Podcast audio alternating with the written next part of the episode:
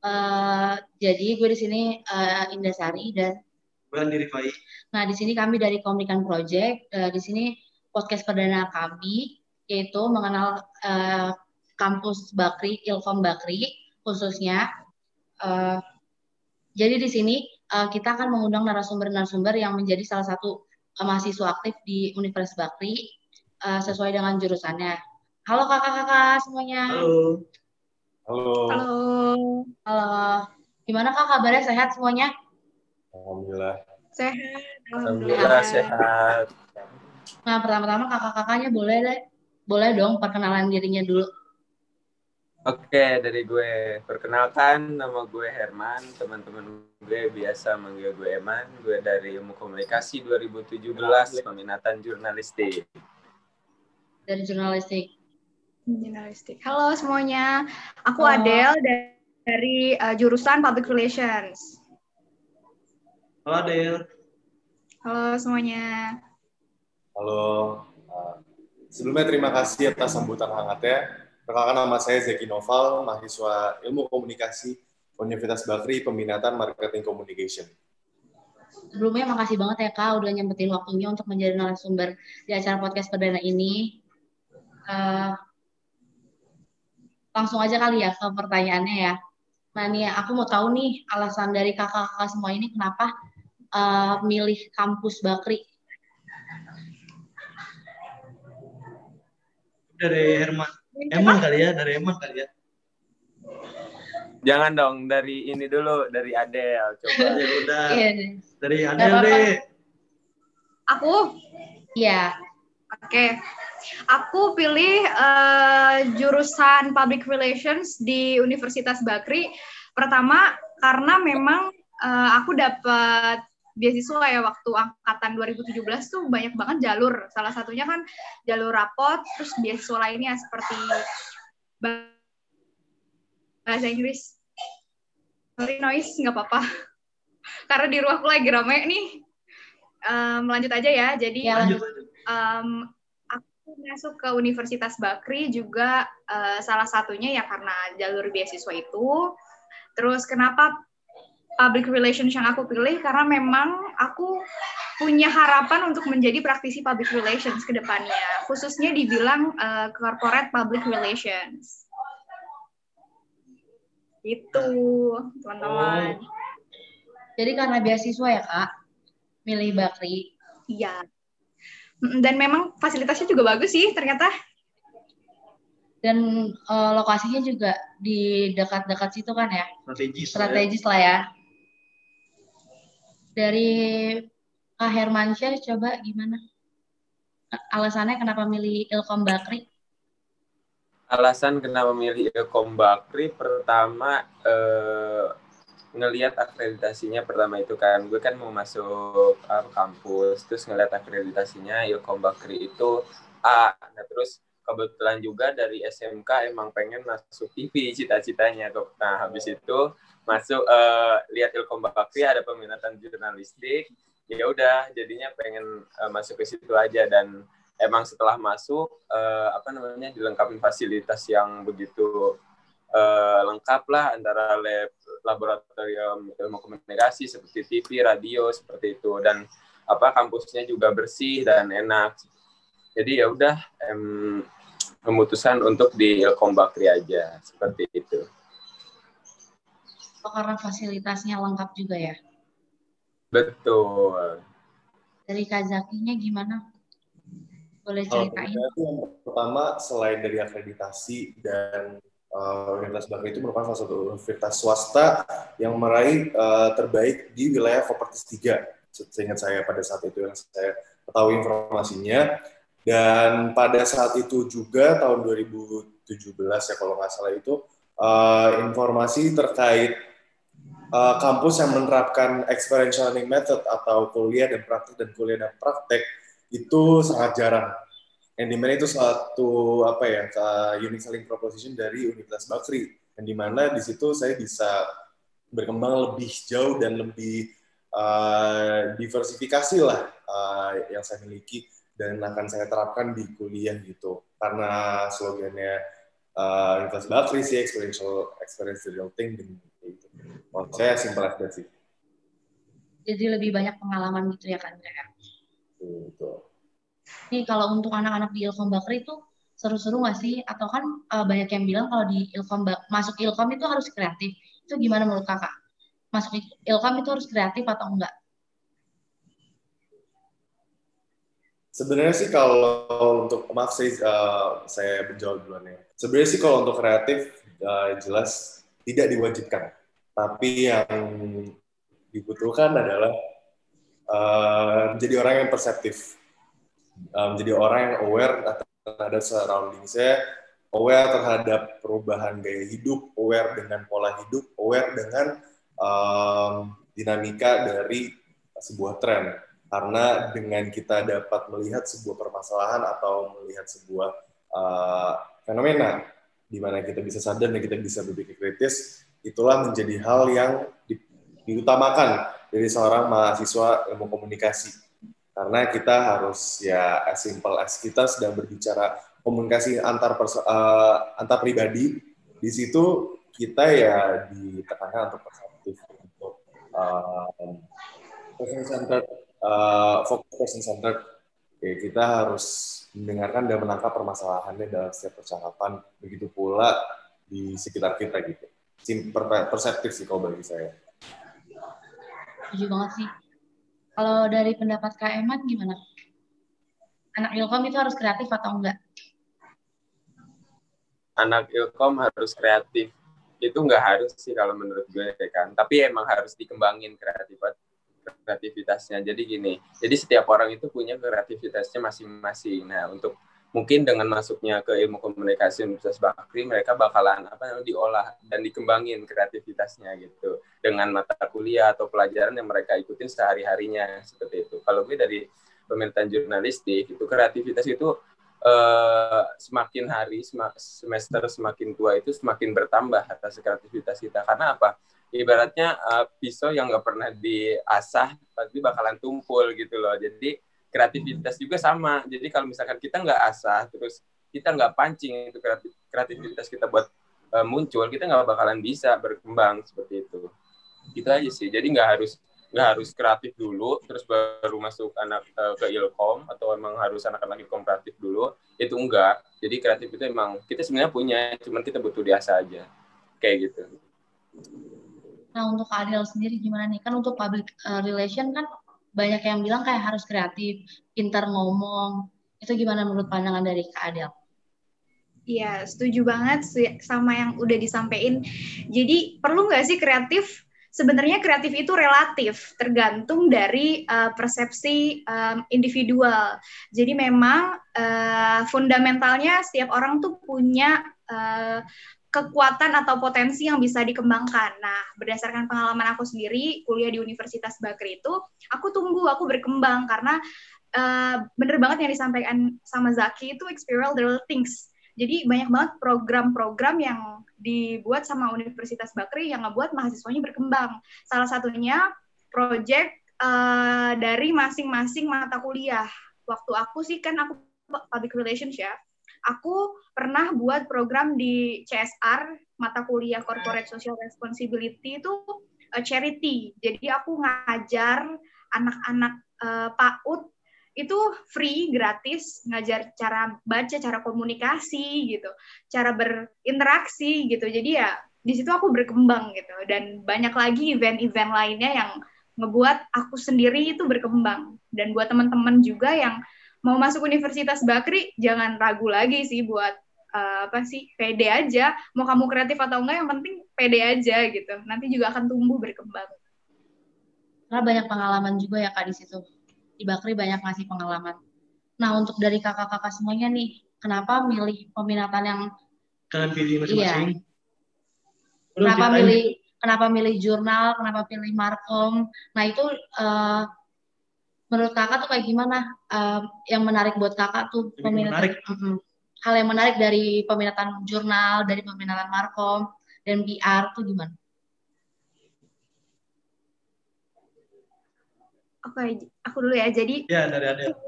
Aku milih uh, public relations karena memang dari uh, lulus SMA tuh aku pengen banget kerja jadi praktisi public relations. Sebagai ucapan rasa terima kasih aku karena waktu SMA tuh aku dapat beasiswa dan ternyata beasiswa itu dikelola sama yayasan yang bergerak di bidang CSR. Jadi uh, salah satu CSR dari sebuah perusahaan gitu. Nah, aku pengen nih bekerja untuk uh, pengabdian masyarakat juga gitu. Karena itu menimbulkan empati yang tinggi gitu. Nah, tapi uh, spesifikasi di Universitas Bakri itu corporate uh, public relations. Jadi PR-nya perusahaan. Jadi bukan bukan PR personal, bukan government public relation itu beda lagi. Nah, makanya itu cocok banget sama apa yang aku harapkan. Karena uh, corporate public relations itu uh, erat banget kaitannya sama uh, program CSR. Jadi emang udah cita-cita gitu. Dan sesuai. Gitu guys. Dari dari Kazaki gimana? Um, kalau Apa dari pilih Markom? Sedangkan kan ada uh, penjurusan lain kayak PR dan jurnal, itu kenapa kakak Nah, pilih kalau Markom? Zaki karena Zaki tuh sempat pengen masuk public relation ya Ki ya. iya betul Adel. Dulu uh, selama dari awal mah dari awal masuk ilmu komunikasi Bakri itu udah set set uh, dalam diri sendiri bakal masuk PR. Sejujurnya, lalu beberapa hari sebelum pemilihan peminatan itu saya akhirnya memutuskan untuk ke marketing communication. Kalau nggak salah tiga hari sebelum uh, pengisian uh, kartu misalnya studi. Mengapa saya pilih marketing uh, communication dikarenakan pada uh, saya banyak konsul dengan dosen-dosen, dosen-dosen dan kaprodi yang sangat suportif dan uh, ingin yang terbaik untuk seluruh mahasiswa komunikasinya. Lalu saya dipaparkan berbagai beberapa kurikulum untuk setiap uh, penjurusan. Lalu saya banyak tertarik di marketing communication karena pada saat dijelaskan setiap mata kuliah dan uh, kurikulumnya itu di ke depannya itu banyak praktek da, praktek uh, dari segi marketing communication itu buat event, buat project, buat brand activation, buat campaign, yang di mana hampir keempat tersebut merupakan uh, landasan utama atau fundamental bagi sebuah perusahaan ataupun merek brand. Nah, di situ menjadi sebuah uh, dorongan bagi saya untuk bergabung ke marketing communication karena pada saat itu juga saya masih banyak bertanya-tanya terhadap uh, dunia marketing communication dan PR. Yang yang selalu saya lihat itu ya Hari itu advertising itu tidak pernah berhenti dari zaman dulu. Segala medium yang dilakukan, segala konten yang di yang di yang dibuat oleh sebuah tim tim kreatifnya itu itu tidak pernah berhenti dan selalu berkembang. Kreatif dan inovatif merupakan dua hal yang menjadi deskripsi yang tepat untuk menggambarkan dunia kreatif. Uh, dunia kreatif. Maka dari itu di marketing communication saya tertarik untuk belajar nanti menjadi, menjadi tergabung ingin ingin ingin bergabung di tim kreatif untuk brand-brand besar atau perusahaan-perusahaan tersebut. Karena ya menurut saya mempelajari suatu hal yang tidak akan pernah mati dan sifatnya itu uh, selalu berkembang selalu tidak hanya berkembang tapi bisa saja berubah itu merupakan suatu keunikan dan uh, aspek keunikan bagi saya. Itu kenapa saya uh, pilih marketing communication karena aspek uh, pro, aspek karir aja prospek karir gitu sih lagi di ilmu komunikasi Universitas Bakri ya jurusan marketing communication Coba kalau dari Eman ceritain gitu. Kalau dari gue, kenapa milih jurnal? Emang pertama yang tadi disebutin itu emang impian gue. Jadi SMK pengen masuk uh, tertarik dengan jurnalistik itu seperti apa sih gitu kan. Nah terus uh, di situ juga kayak uh, yang dilihat di TV-TV sebagai anak jurnalistik, wah dia kayak observasi keluar cari berita Nah, di situ gue emang suka tantangan gitu, tantangan di mana kita harus nyari sesuatu, harus terjun langsung ke lapangan, harus nyari berita ke mana-kemana. Nah, di situ kita juga harus apa memilih nih. Dulu itu pas waktu sebelum masuk ilmu komunikasi Bakri nggak tahu gimana sih caranya mereka cari berita, kok bisa sih mereka cari berita uh, dengan apa sih kayak maksudnya kayak tepat gitu loh tepat waktu dan siap buat di aman dipublish gitu kan. Di situ semakin penasaran semakin penasaran. Ya udah masuk jurnalistik. Ternyata setelah masuk jurnalistik uh, banyak pengetahuan yang emang gue nggak tahu sebelumnya kayak caranya membuat um, apa namanya dari awal-awal apa namanya pencarian berita terus uh, bagaimana cara membuat berita itu belajar banget gitu. Dan di jurnalistik itu lebih ke mana ya? Kalau kita nggak praktek kalau kita nggak apa namanya langsung terjun itu kita nggak bakalan dapat apa namanya eh, pengetahuan lebih jelas gitu loh. Karena sebagai anak jurnalistik itu praktek emang harus uh, diutamain ketimbang teori. Teori emang penting. Untuk dasar-dasar kita uh, tahu mengenai apa sih konsep-konsep uh, pelajaran yang harus kita pelajarin di lapangan. Tapi yang kita terjun di lapangan juga harus uh, apa namanya harus penting banget gitu buat kita sebagai anak jurnalistik ya. seperti itu kurang lebihnya. Jadi tertarik banget sama anak jurnalistik. Sejauh ini emang nggak nyesel sih jadi anak jurnalistik. Semakin semester akhir semakin sini semakin yakin bahwa ini jurnalistik itu emang gue banget gitu ceritanya. Oh, Jadi lebih enak juga nggak sih kak belajarnya? Karena langsung terjun ke lapangan gitu. Hmm. Nggak terlalu iya, banyak teori-teori jadi nggak mm, jadi nggak boring gitu kan. Uh. biasanya kan mayoritas anak-anak bilang wah belajar lagi belajar lagi gini lagi gini lagi. Gitu enggak kalau kita. Kayak gitu. Nah nih aku mau nanya khusus untuk uh, kak Adel yang PR nah kan uh, aku banyak nih dengar-dengar dari teman-teman aku nih katanya kalau misalkan pengen masuk public relation itu harus bisa bahasa Inggris itu benar nggak sih kak menurut kakak tuh kayak gimana jadi masuk PR tuh harus bisa bahasa Inggris gitu loh Oke. Okay. Um, ya sekali lagi skill itu sebenarnya penting. Jadi uh -huh. di sini kita belajar di kampus. Karena memang literatur kami di kampus itu kebanyakan bahasa Inggris. Mulai dari buku-bukunya jurnal yang harus dibaca ya bahasa Inggris. Tapi sekali lagi jangan pernah malu kalau nggak bisa bahasa Inggris atau belum fluently lah belum lancar gitu. It's okay. Yang penting mau belajar. Karena di Universitas Bakri itu tempatnya berkembang gitu. Jadi nggak nggak mesti sih, maksudnya ya nanti di sini juga akan dituntut untuk bisa bahasa Inggris, apalagi pada saat lulus ya di Universitas Bakri itu ada persyaratan harus TOEFL empat setengah, 450.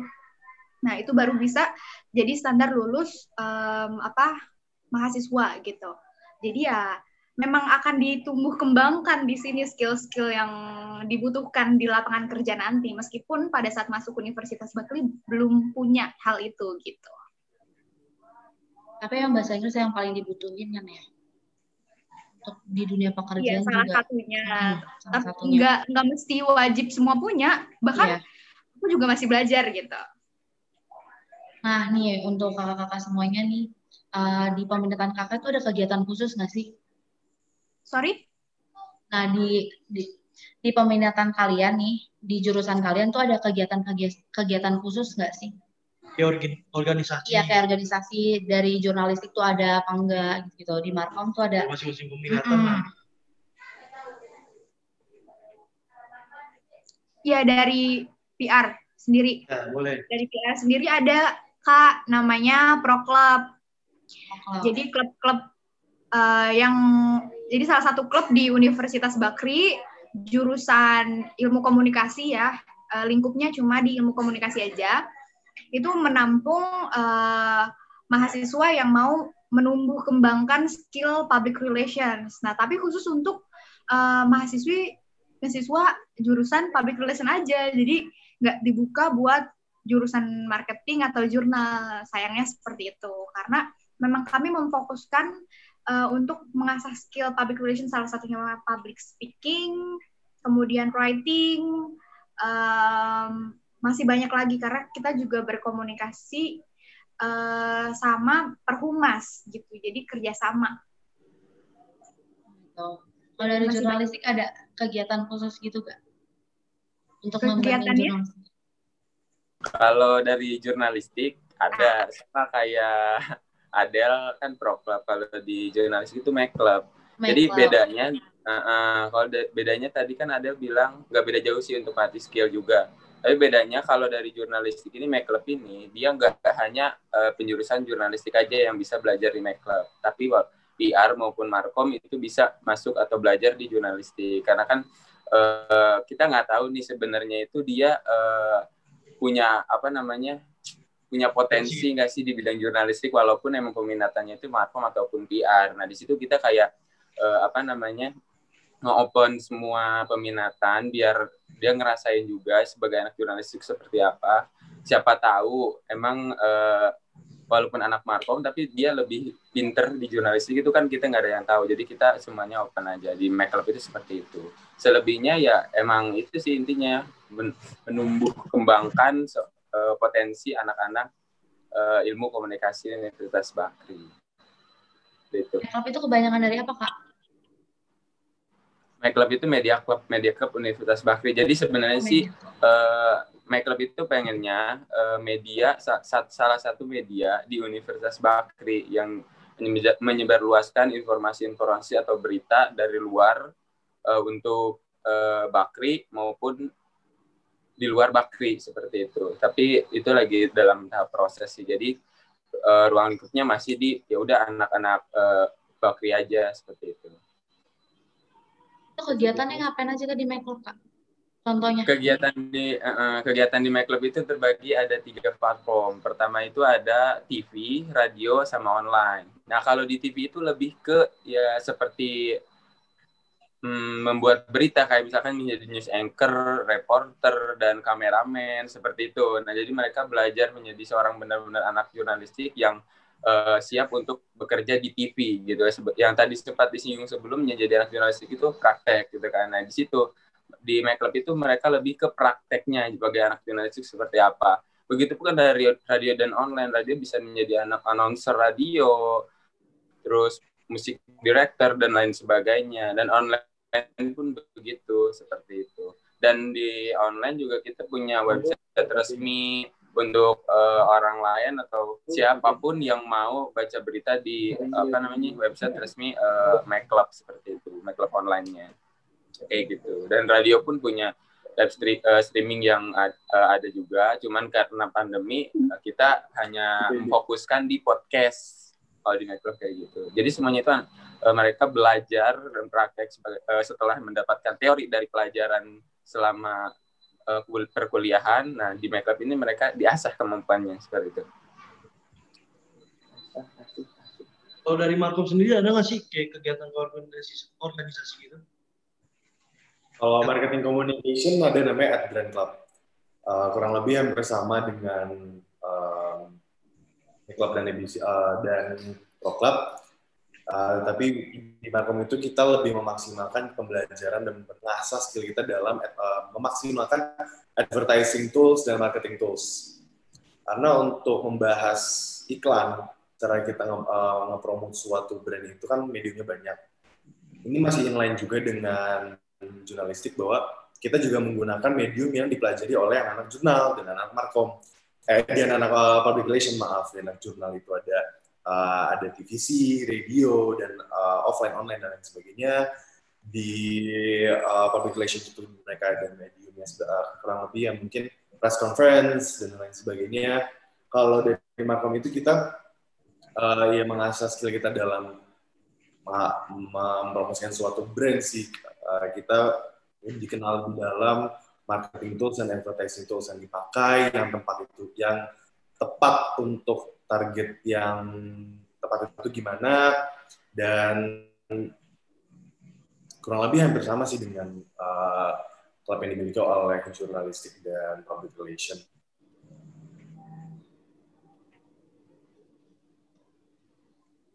Un- mau nambahin boleh Kak? Boleh kak. Uh, untuk informasi lebih lanjut bisa follow aja ke Instagram klub masing-masing. Kalau untuk Pro Club di @proclub underscore UB. Nah untuk jurnalis apa man? Nih presidennya for your information aja guys. Eman itu pernah jadi presiden Mac Club. Iya. Kalau di brand ada apa? Kalau di MyClub, Instagramnya at myclub.ub. Kalian bisa cari informasi di situ. Jadi kalau mau join tinggal DM aja gitu ya? Bisa. Kalau mau join ya tunggu open recruitment dulu. Oke. Dan jangan lupa kalau di Marco ada brand club di Instagram ya. Oke. Nah, nih selama kalian kuliah di Bakri ada nggak sih hal-hal yang berkesan nih buat kalian nih? Hal-hal yang nggak bisa dilupain gitu selama kuliah di Bakri itu ada apa nggak? Pasti ada dong. Hal-hal yang lucu atau konyol gitu selama Lu kuliah di. Bakri. Iya.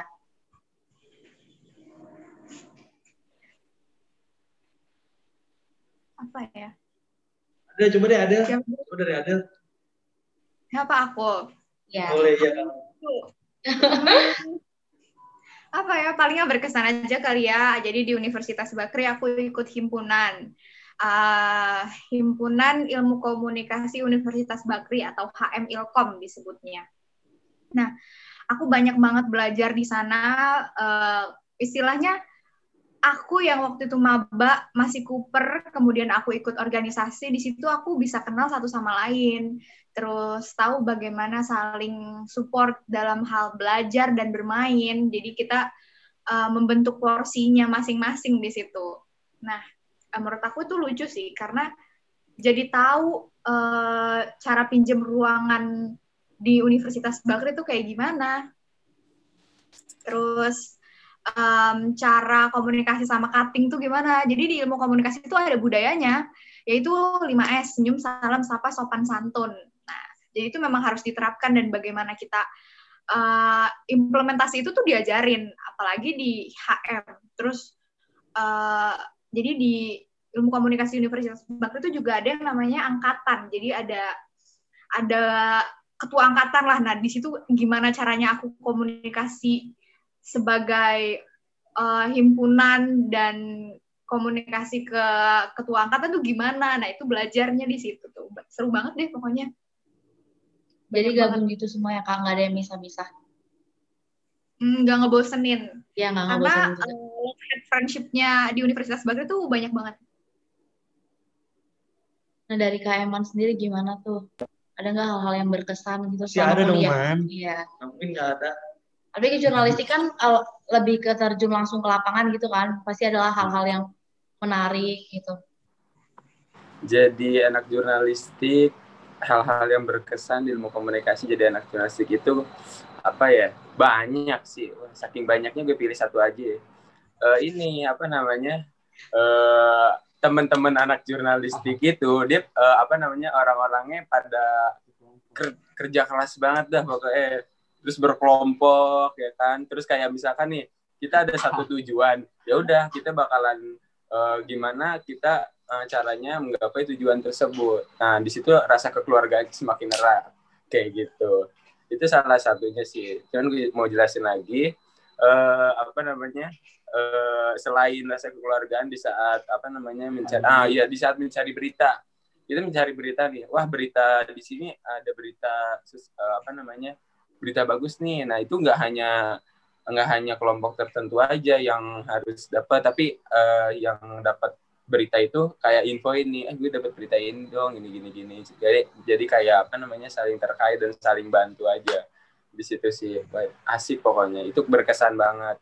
Makanya nanti kalau misalkan udah lulus semuanya itu pasti bakalan hal yang apa namanya hal yang mengesankan buat gue sebagai anak jurnalistik gitu dan untuk overall anak ilmu komunikasi itu ya kan itu sangat keren-keren eh, baik terus apa ya asik gitu saling mendorong buat kita apa namanya membangun diri kita gitu mengembangkan diri kita gitu ya. gitu. ya mensupport benar kayak gitu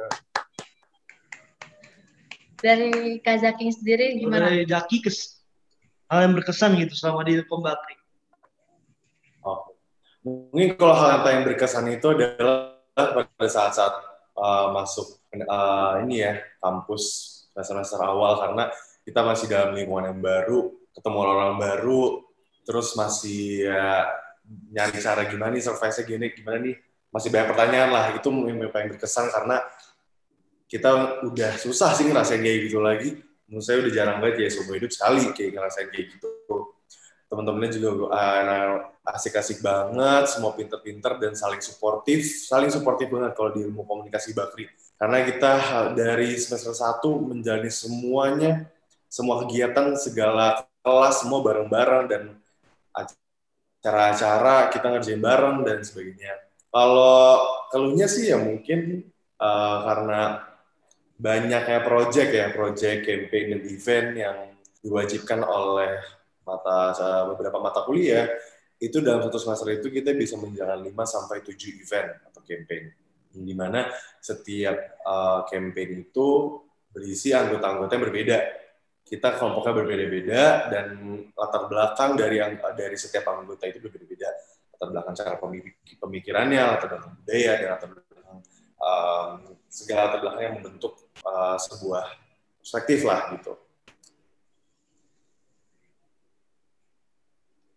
Dan menggabungkan uh, kita semua dalam satu wadah yang semuanya dapat bergerak dengan baik, bersinergis, itu dapat dikatakan lumayan sulit karena ya banyak perbedaan lah gitu. Nah, tapi segala keluh yang dialami pada saat uh, menjalankan semua proyek tersebut, at the end of the day, semuanya itu pasti ya self rewarding buat diri kita sendiri. Ya, akhirnya kita bisa menjalankan hal yang bisa dikatakan ya lumayan berat untuk apa untuk dijalankan. Karena rame-rame juga, tapi itulah uh, makna makna maknanya dari sebuah jadi mahasiswa untuk membuat campaign ya kebersamaannya dan ya nyari rewarding aja buat diri sendiri gitu sih. Ya sama-sama bangga sama prestasi kita gitu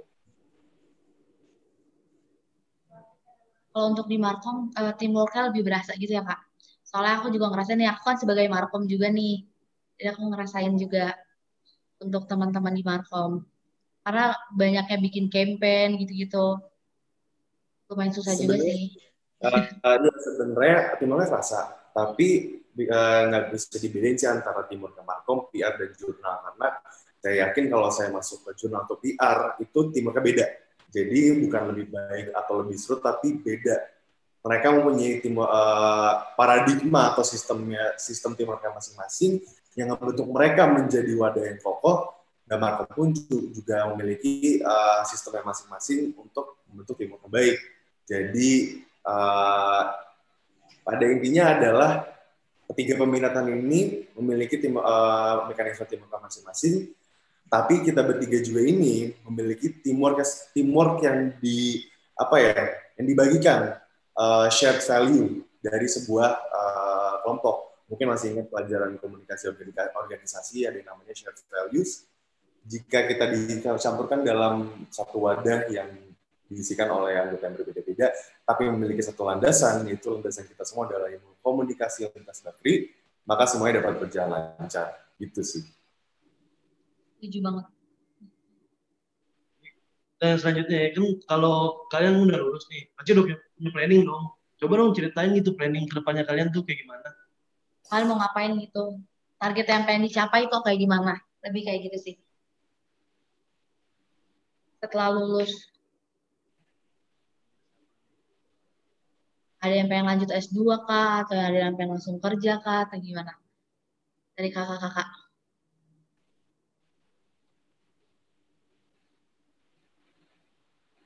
Ya mungkin Adel dulu nih, biasanya Adel udah ada banyak planningan. Oh iya boleh Adel. Adel.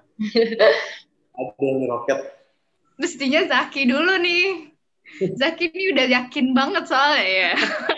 ya udah coba Zaki. Sebenarnya sih. Om Pai dulu deh. Om Pai dulu, Om Pai.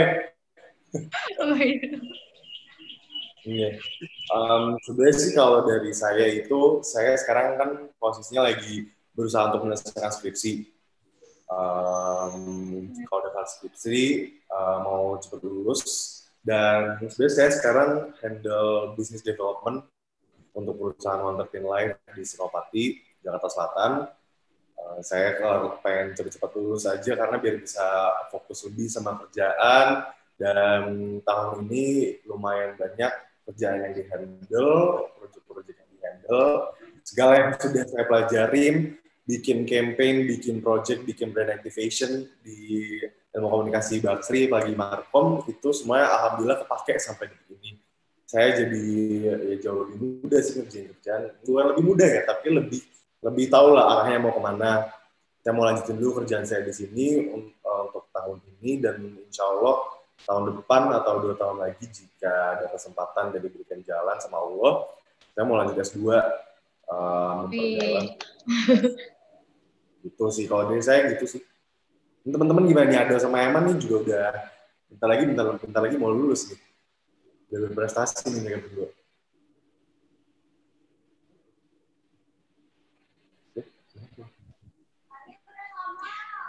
Amin. Semoga tercapai ya Ki ya.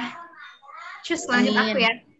Semangat skripsinya kakak-kakak semuanya yang mau skripsi. Kalau dari Eman coba dong cerita Eman planning lu ke depan. Oke Eman. Untuk planning ke depan sekarang lebih fokus ya udah lulus dulu aja tapi setelah lulus pengen kerja tapi kerja kerjanya uh, apa sih hobi yang dibayar aja karena itu emang lebih enak aja gitu. Iya sih. Iya Iya benar. Iya benar ya. ya. Hobi yang dibayar itu lebih tenang, lebih enak gitu. Dan itu hobi gue ya sebagai anak jurnalistik tentunya. Jadi pas gitu loh yang tadi sempat dibilang itu. Jadi ya udah kerja, bis kerja, uh, kalau ada apa namanya kesempatan buat lanjut S2 kenapa nggak nggak apa namanya kenapa nggak diambil kalau ada kesempatan ya? Betul. Seperti itu. Karena setelah lulus nggak mau ngerepotin orang tua gitu loh. Udah Pastinya udah cukup orang tua sampai di sini aja buat biayain sampai S1 buat S2 nya nanti biar sa, biar gue aja yang berusaha sendiri seperti itu. Orang tua lain. Kalau dari Adel, planningnya Adel? Kalau aku planningnya Bismillah, semoga skripsi tepat waktu ya. Itu untuk uh, kemudian harapan setelah lulus tuh either itu mau lanjut S2 atau kerja dulu, it depends. Karena uh, aku mau lihat situasi dan kondisi dulu nih, karena uh, lagi pandemi juga aku nggak tahu ke depannya masih sulit cari kerja atau gimana apa lebih mudah cari uh, beasiswa ke luar negeri atau in dalam negeri. Intinya aku pengen lanjut S2 dan bekerja sebagai praktisi public relations di perusahaan BUMN harapannya seperti itu insya Allah. Semoga Tuhan memberkati dan memberikan jalan yang amin. semangat kakak amin Semoga uh, eh, MC-nya juga tercapai cita-citanya ya. Amin. Nah nih, uh, aku mau tahu nih, uh, ada nggak sih kalau kesah uh, kakak-kakak semua nih selama kuliah di Bakri kan pasti ada aja nih, entah dosennya yang ngeselin atau mata kuliah-mata kuliahnya yang susah untuk lulus gitu-gitu, yang ribet. Ada nggak sih kak kalau kesannya selama kuliah di Bakri?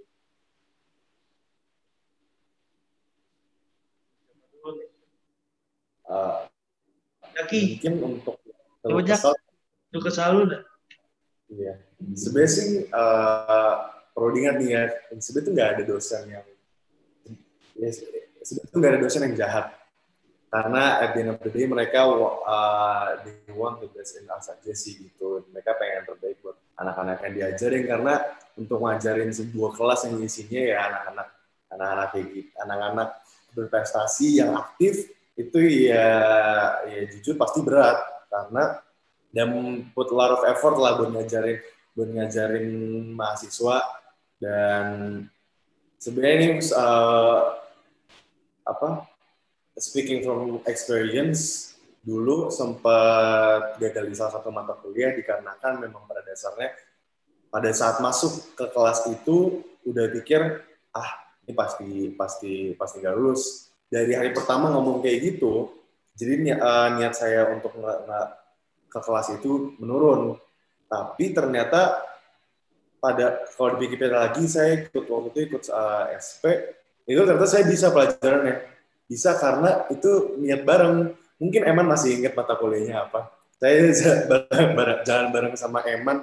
Waktu saat SP saya sama Eman saya senang banget ngejalinnya karena saya ternyata mengerti mata kuliahnya. Saya paham banget ternyata ya itu sih yang harus diingat sama semua orang bahwa niat dalam diri, kita sendiri itu ternyata tuh berpengaruh banget untuk masa depan kita untuk tiap hari apa yang kita kerjain itu ngaruh banget gitu gitu sih ya Eman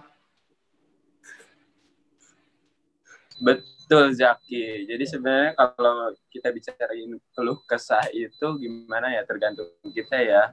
Jadi kebanyakan mungkin nih, mungkin kalau nanya keluh kesah itu lebih ke mahasiswa yang terpaksa masuk ilmu komunikasi dan dituntut untuk masuk ke situ. Itu lebih banyak keluh kesahnya. Tapi kalau gue pribadi keluh kesahnya itu ya wajar. Masuk keluhnya ya capek ada, tapi capek itu kita puas dengan apa yang kita hasilkan gitu loh Iya, lebih nggak keluh kesah lebih keluh kesah lebih nggak ke yang jeleknya tapi ke yang baiknya gitu loh kalau dari gue pribadi gitu.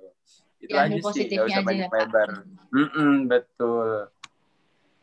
Gitu. Dari Kak Adel? Uh, mahasiswa ya, pasti keluh kesah ada. Ya, kalau aku salah satunya pulang malam karena rumahku jauh.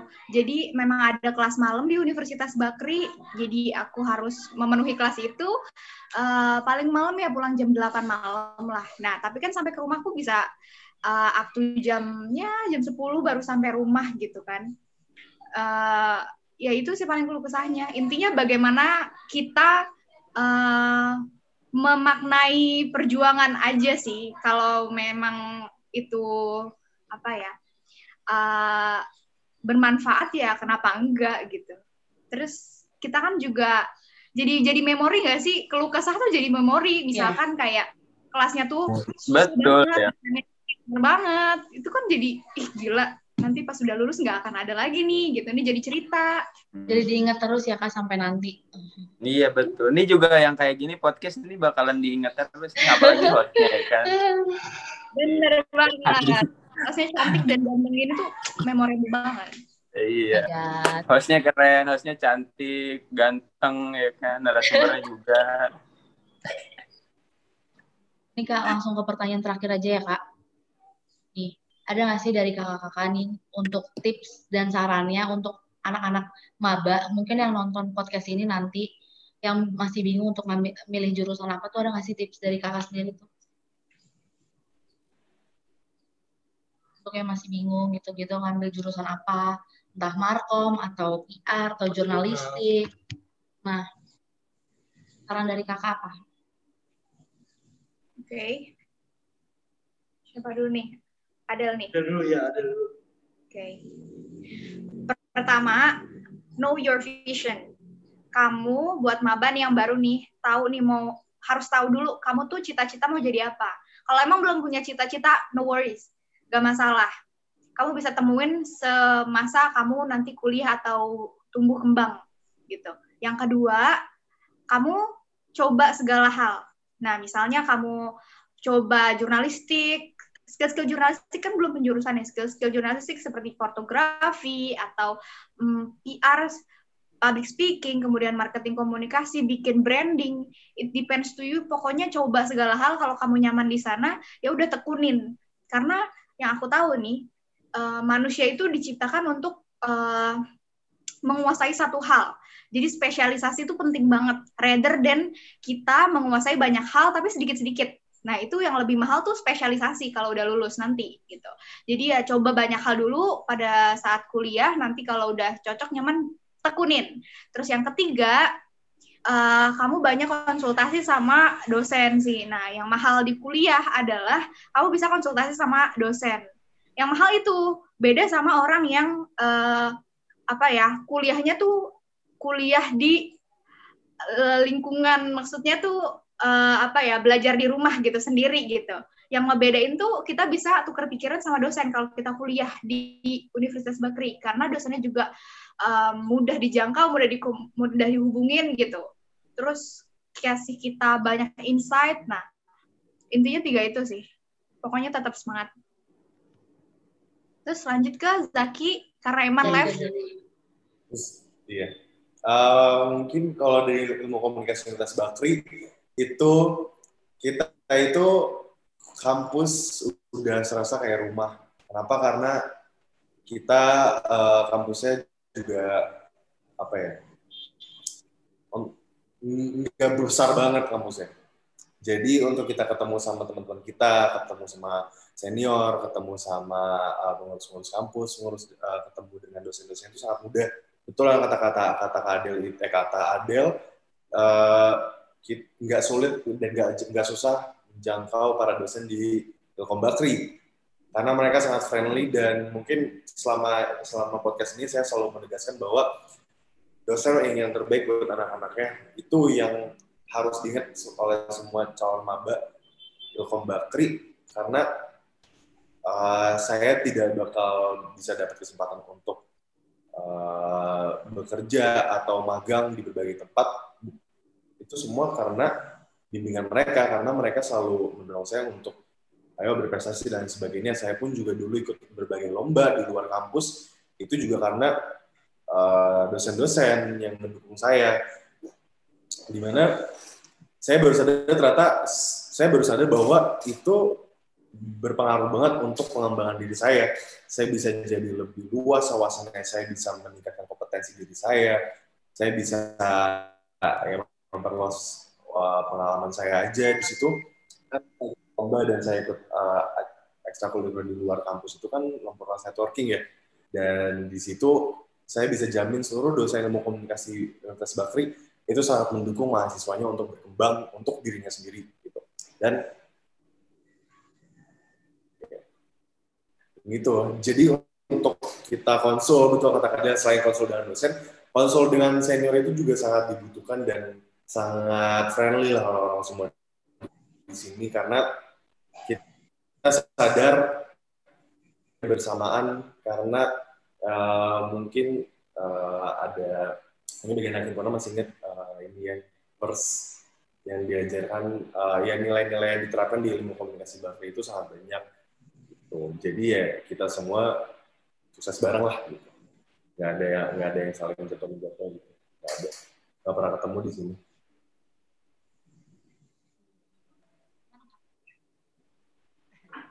gimana ya tunggu kak ini satu lagi lah dari Kak Eman sendiri gimana tips dan sarannya untuk untuk calon maba nanti? untuk tips, hmm, oke, okay. untuk calon maba nanti mungkin kalian harus yakinin dulu, maksudnya teguhin dulu. Nanti seiringnya berjalan kalian bakal intinya teguhin dulu kalian pengen dapat pelajaran, kalian pengen dapat pengetahuan, dan kalian yakin kalian bisa. Nah setelah masuk nanti ilmu komunikasi, kalian di tahap pembelajaran pasti bakalan nemuin kalian itu lebih ke mana sih intinya yakin dan, dan itu aja oh oke okay.